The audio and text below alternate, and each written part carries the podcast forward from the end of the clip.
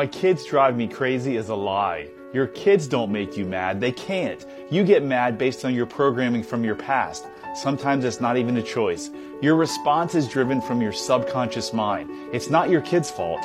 Don't blame it on them. If they're misbehaving, there's only one reason for them doing it. They lack connection with you or their other parent. I still get triggered at times by my kids' actions, but it's not their actions that are the cause. It's the way I feel about myself. It's the old me creeping back in. But now I process it differently, knowing that I'm upset because of my childhood programming. I have a way that works great. If you want the process I use, you can find it at bradchandler.com forward slash tracker. It has changed my relationship with my kids in a profound way. You can do the same. Stop blaming others for making you upset. It's all you, and you can change. Love heals all. Shortcast Club.